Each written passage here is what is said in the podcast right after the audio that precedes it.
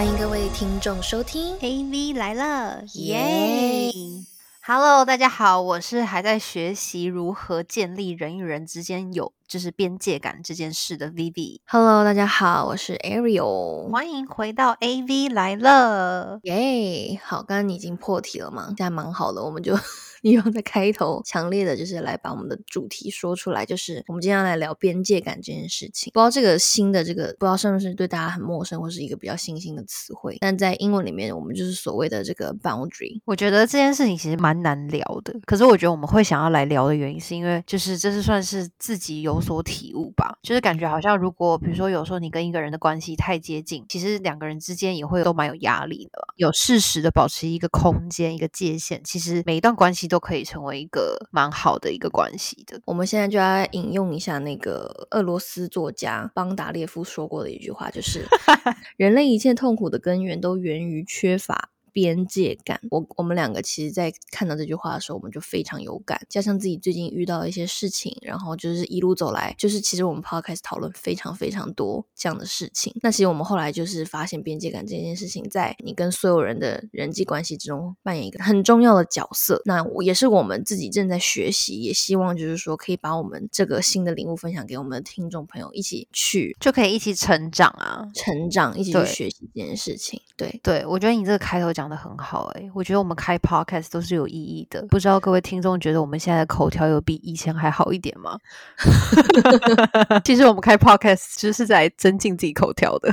没错，没错，对。好，可是我觉得我们回到我们今天的 topic，就是聊到 boundaries 嘛，就是这这个词汇，其实我是看到了这些文章之后，然后就慢慢的去思考，就是我跟我的朋友们，或者是我跟同事啊，或者是我跟我家人之间的这个边界感，然后就慢慢地有所领悟，就觉得，哎，其实每一段关系中都有那个那样一个 boundaries，然后如果你真的有踏越，或者是有点侵犯到这个，或者过度紧密的话，其实会让人家觉得不舒服的。那首先我们就来聊一下，就是 Aaron，你觉得你什么时候会觉得好像别人已经有侵犯到你的个人隐私或空间，然后你觉得这个 boundaries 好像没有设得很好？像我个人，就比如说公事跟私人生活的话，其实我是算是完全分开的人，就是我嗯不是会很，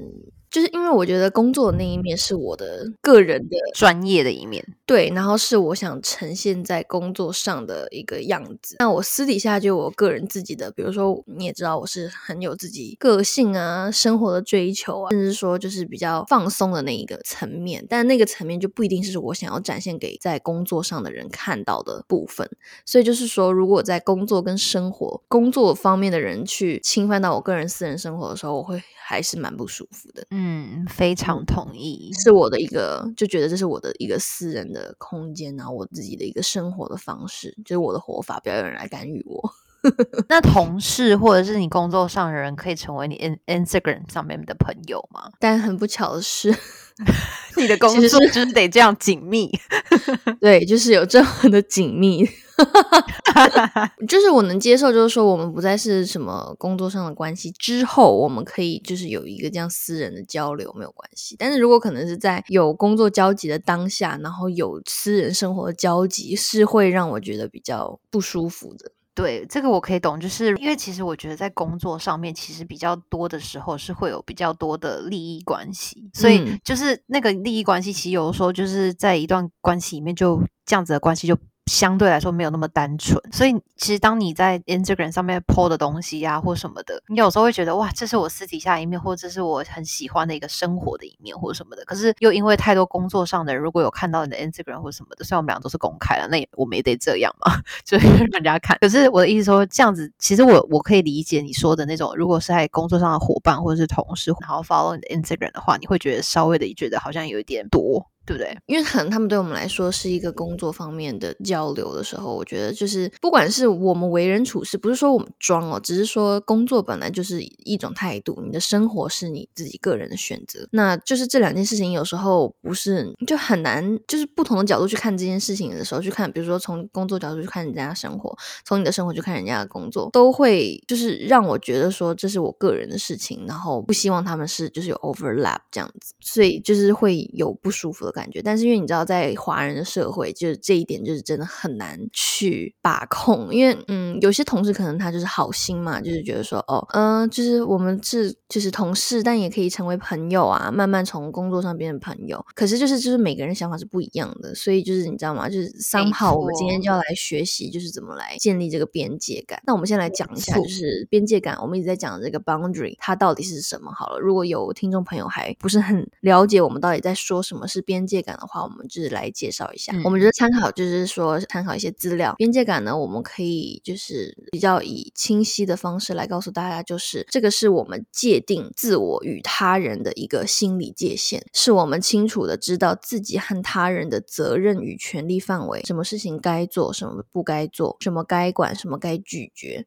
既不越界干预别人。也尽量不让别人来干扰自己。这个就是所谓的边界感。这个我真的是不免俗的要来讲一下，就是我觉得那个边界感是一种感觉，你知道吗？因为像我我我要分享一下，就是我觉得如果让人家觉得说，就是有让我觉得好像就是感受到他其实已经超越了我们之间的那个边界的。如果说是在朋友聚会或者是同事跟我之间的这种关系的话，就是没有到那么熟的情况之下，或者是身份上的不同的时候，我会觉得有时候一开始就问很多私人问题，或者是我的一些。比如说我在跟谁聊天啊，或者哦那个是谁的朋友啊，或者是哦你今天要做什么啊，等等要干嘛啊这类的问题，都会让我觉得其实有点多。其实就是说边界感，其实我觉得任何的人际关系其实都可以应用到。就你刚刚提到的这个是更鲜明的一个举例嘛，就是一个工作关系跟私人生活关系之间的一个边界感。那其实我想要讲的就是说，其实我们日常生活中所有与人与人之间的相处都会具备这样子的边界感。甚至是包含你的父母、你的家人，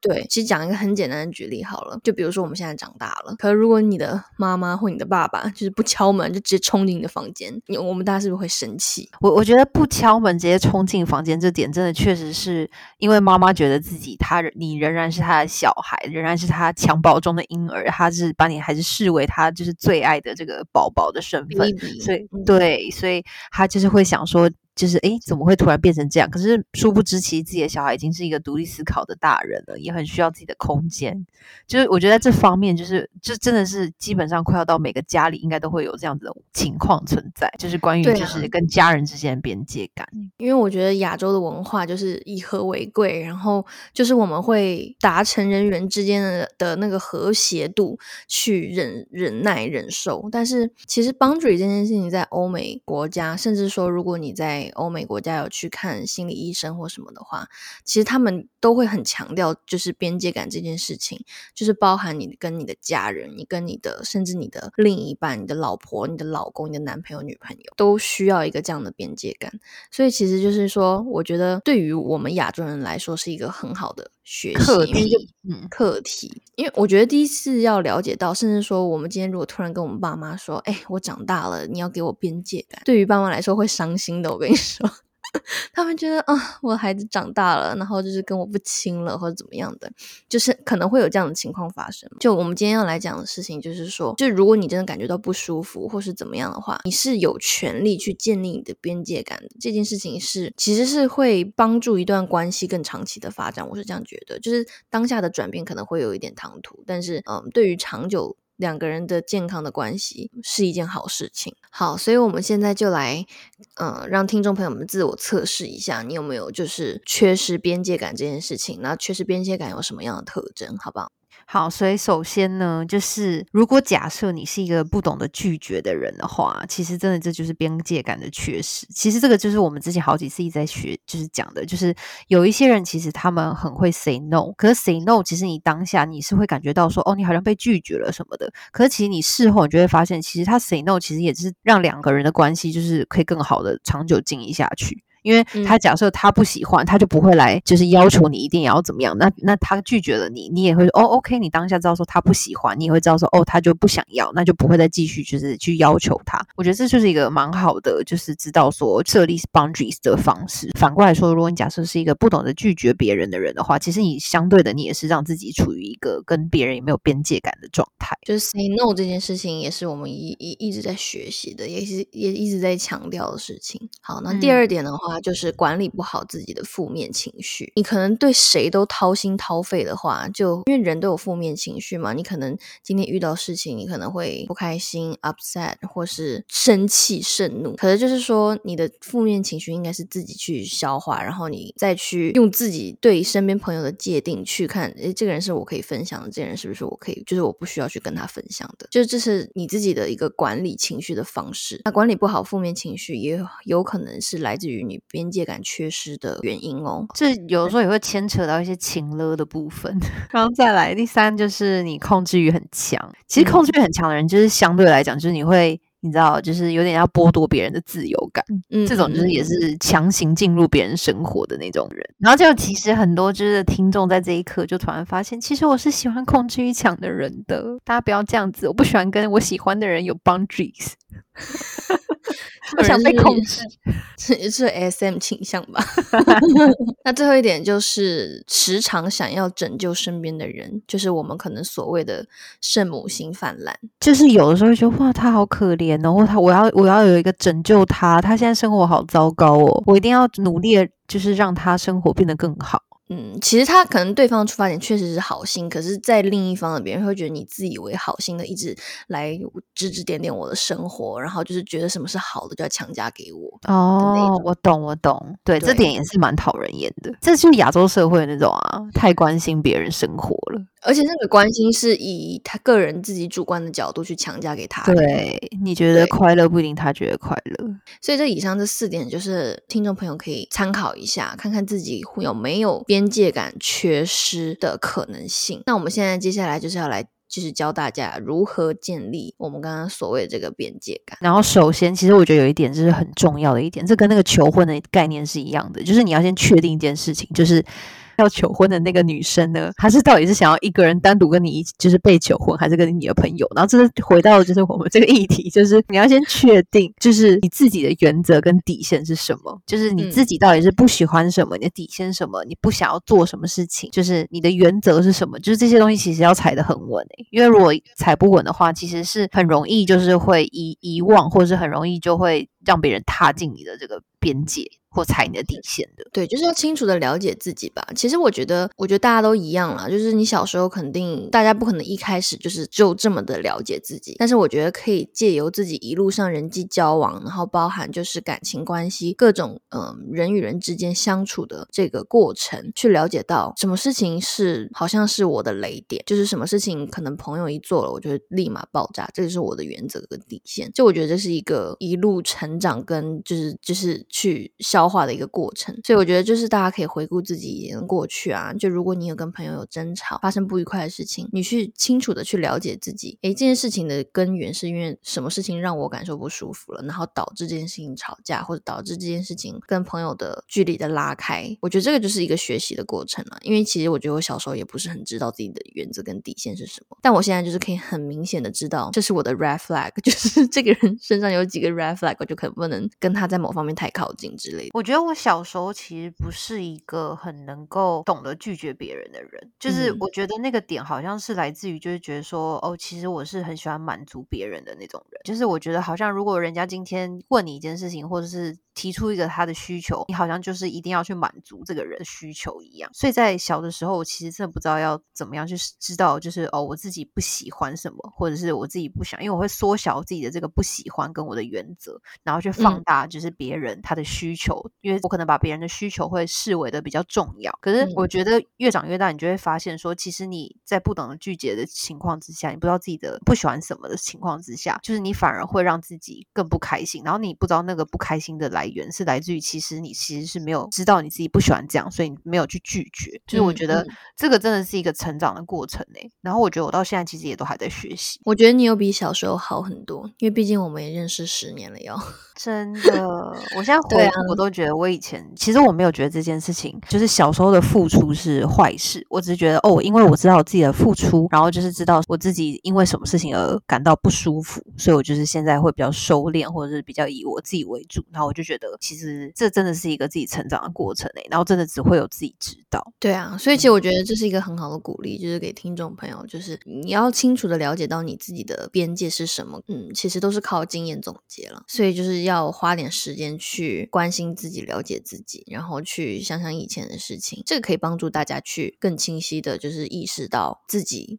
到底是想要什么，不想要什么。然后其实大家如果想要知道自己想要什么、不想要什么的话呢，可以就是去听听我们前几集，就是 Arrow 他说他去参加了那个冥想的课程。我觉得在冥想的过程中，你可能会比较 清楚的知道自己想要什么、不想要什么。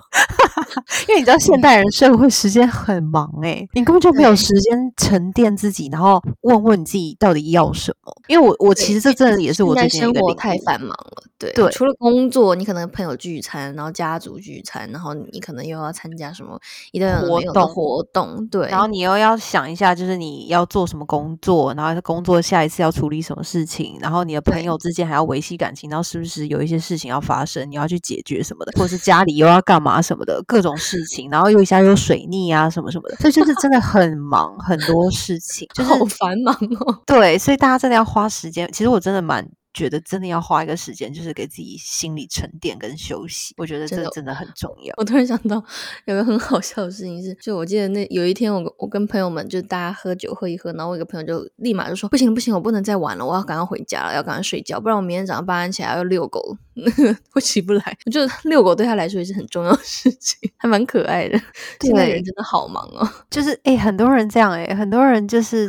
就是比如说要睡满哦，不行不行，我一定要睡满八小时，就是嗯这件事情对他来讲很重要。对他如果能这样讲出来，然后他意识到这件很重要，就代表他很有原则嘛，很知道自己就是生活的那个方式跟步调。对，我觉得大家长大之后都会很清楚，就是如果你现在还不清楚的话，我觉得就是也可以看慢慢的开始去想想自己到底什么是你不喜欢的。因为我之前有听过一个姐姐讲过一句话，其实我觉得我那个时候觉得这句话讲的还蛮对的，就是嗯她说她觉得就是其实人生很难，所以你要真的要知道你自己要什么的时候，其实很难，因为其实要的东西太多了，你也不知道自己到底要什么。可是你会非常清楚的知道你自己不要什么，就是不要的东西，其实你会感觉到不舒服或被侵犯，或者是你就是觉得哪里不对或什么的，或者就是你就是不想要。其实我觉得你从不想要或不想知道、不想要做这件事情，然后 say no，就是开始就是清楚的知道你自己其实是想要什么的，然后他这样子去反推自己，就是了解自己，我觉得其实也蛮好的。对啊，对啊，对啊，就是一种嗯方式嘛。就是首先你先知道你自己的原则嘛，那你就是才会知道说你的边界感在哪里嘛。然后呢，如何建立边界感的第二点